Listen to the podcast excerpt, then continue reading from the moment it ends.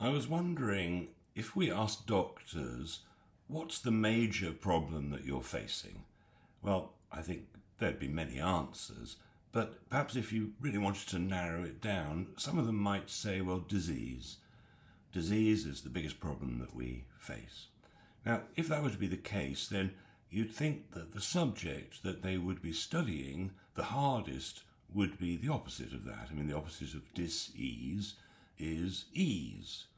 And of course, we, we all like ease. And I mean, let's say you walk in a room and something terrible has happened, there's a really bad vibe, you might immediately feel uneasy. You know, that lack of ease, unease. So, if ease is so important, why isn't it studied? I mean, there are several subjects that, of course, I find very surprising that doctors aren't taught. I mean, there, there are cures, for example.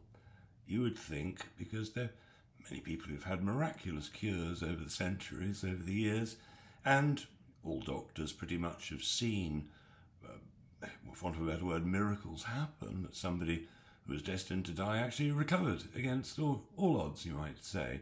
So, doctors are taught, of course, that your body goes wrong, and I, I don't see it that way at all.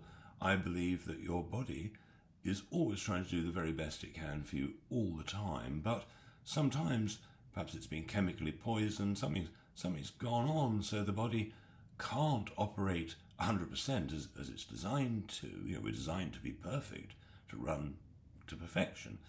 But if the body can't manage to do that, well, surely there are only a few things that could have gone wrong. Might have been some physical damage involved, might have been poisoning of some kind, emotional, physical, it, or it might just be nutrient deficiency. And as food is seldom fresh and seldom has the nutrients it should have got from soil in the first place, one way or another, a lot of us really aren't nearly as healthy as, as we could be.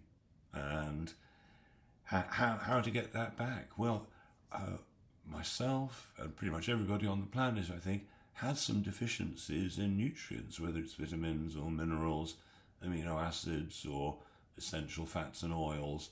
Some of us are just depleted, and our bodies can't repair perfectly as they're designed to.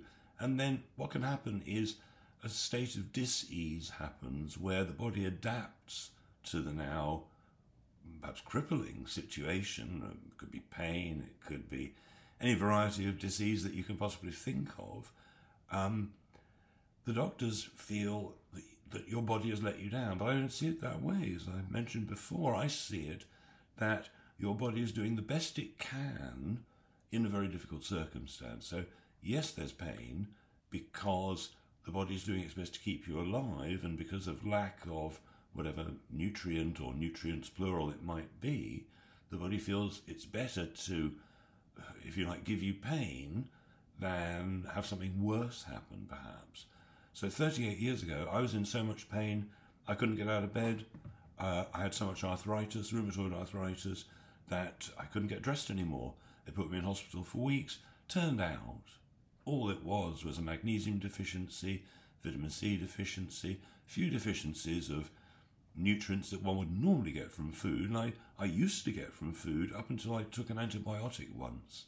One antibiotic really knocked me for six. And so 38 years ago, I was in hospital, and they said there was nothing we can do.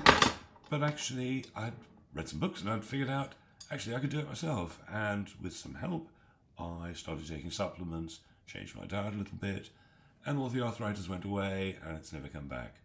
Now, um, from that experience, I realized that actually doctors think they know it all, or they think they know a lot, but it doesn't actually mean they actually do. My website is clivedecarle.com, and there you can find a link to my other website, which is secrethealthclub.com, and there's a wondrous amount of information there that I think you might find very, very interesting.